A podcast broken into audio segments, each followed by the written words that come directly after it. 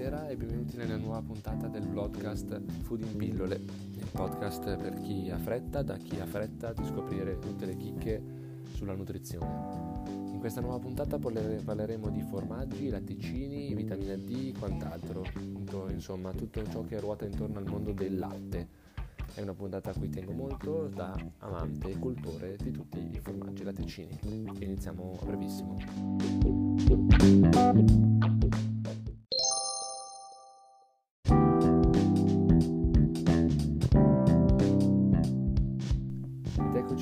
Della puntata, vediamo insieme gli argomenti di cui parleremo. In questa puntata. Parleremo del latte, quindi latte e latticini, accenneremo a cos'è il siero del latte e dopo scopriremo il perché, vedremo le implicazioni che hanno latte e latticini nella comparsa o nella scomparsa di alcune patologie, vedremo quindi cos'è la vitamina D, il calcio e come in, in che percentuale latte e latticini combattono l'osteoporosi, se è una verità. È vero che mangiare latte e latticini combatte l'osteoporosi. Ma iniziamo subito quindi parlando del latte, se fa male, dato che molti dicono il latte, siamo gli unici mammiferi al mondo che mangiano, che bevono, scusate, latte anche dopo lo svezzamento. Bevono latte non di, della stessa specie e tutti e quindi eh, richiamano all'oltraggio di questo bere il latte. In realtà il, siamo sì gli unici mammiferi a bere latte di altri mammiferi, ma siamo anche gli unici mammiferi ad aver elaborato un sistema genetico in grado di appunto metabolizzare questo latte impedendoci di non digerirlo. Non in tutte le popolazioni, ovviamente, come sappiamo, specialmente nei paesi del nord e dell'Europa in generale, vi è presente l'enzima che è deputato alla digestione del latte, nei paesi ancora, nei paesi indiani, dell'estremo oriente invece quell'enzima è carente. Un'altra domanda è semplice, la ricotta. Come mai si sente parlare dire che la ricotta non è un latticino? Oh, anzi scusate, non è un formaggio, ma è un latticino? Questo ci viene incontro alla legislazione italiana. La legislazione italiana dice che non, che non essendo che la ricotta si ottiene dalle proteine coagulate del siero e non quelle del latte come avviene nei formaggi, allora dato che si ottiene dalla coagulazione delle proteine del siero non è considerabile un formaggio. Il siero del latte cos'è? Il siero del latte è un liquido, la parte liquida che si separa durante la gasificazione dal caglio. E quindi questa è la domanda, magari la chicca che magari qualcuno di voi non sapeva. I latticini, i formaggi. Formaggi intolleranti al lattosio. Un'altra domanda è, intolleranti al lattosio possono mangiare alcuni formaggi? Non possono mangiarne altri?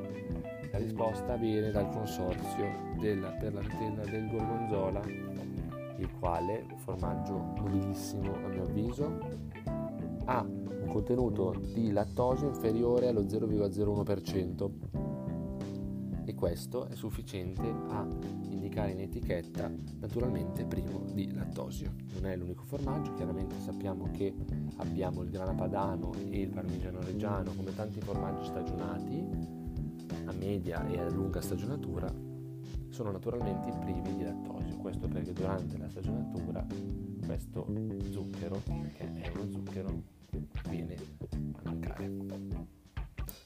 L'altra domanda, ed è la domanda cardine dell'argomento sul latte e lattosio, è latto- i latticini e i formaggi prevengono l'osteoporosi? Anche qui molti si sono scatenati dicendo no, ovviamente perché il latte fa male. Vediamo le ca- vediamone però di approfondire le cause e di approfondire appunto gli argomenti a riguardo di questa affermazione e vediamo se questa affermazione è vera. Osteoporosi, tanto cos'è? È la patologia che porta a un aumento delle fratture per rarefazione ossea, specialmente trabecolare, quindi le ossa che si fanno, come dire, via via meno dense e quindi questa scarsa densità purtroppo favorisce la frattura. Ovviamente le fratture e l'osteoporosi non avvengono solo se uno mangia o beve latte, anche perché nel latte e nei latticini si abbiamo un contenuto di calcio, non abbiamo in gran quantità vitamina D come invece si può immaginare, ma la vitamina D specialmente viene prodotta da un'attivazione metabolica della nostra pelle, dei pigmenti della nostra pelle a contatto con i raggi del sole.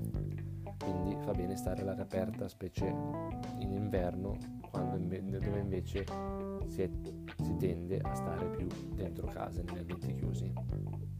Il fabbisogno di calciferolo o di vitamina D. È la, il cardine dell'osteoporosi. E ricordiamo che ci sono comunque degli alimenti che limitano l'assorbimento di calcio e vitamina D contenuta negli alimenti, alimenti non intesi solo latte e derivati, ma anche altre verdure, frutta che contengono vitamina D e calcio, addirittura in percentuale maggiore rispetto a quella dei latti latticini. Quindi i consigli che vi do e che la scienza ci dà sono limitare l'assorbimento, limitare l'assunzione di fibra, di caffè, di sostanze con eccesso lipidico e sostanze alcoliche, questo per prevenire il malassorbimento della vitamina D e del calcio, mentre mangiare latticini in lattosio, chi piacciono e chi può digerirli, e combinati con una giusta attività fisica, soprattutto all'aperto, favoriscono l'assorbimento di calcio e mantengono intatte le nostre ossa. Bene amici, spero che questa puntata vi sia piaciuta, che questa puntata come spesso accade sia stata interessante dal punto di vista delle chicche che andiamo ad analizzare, dei falsi miti e delle leggende che ruotano intorno, in questo caso, ai latti e ai latticini. Io vi saluto e vi auguro una buona settimana, alla prossima!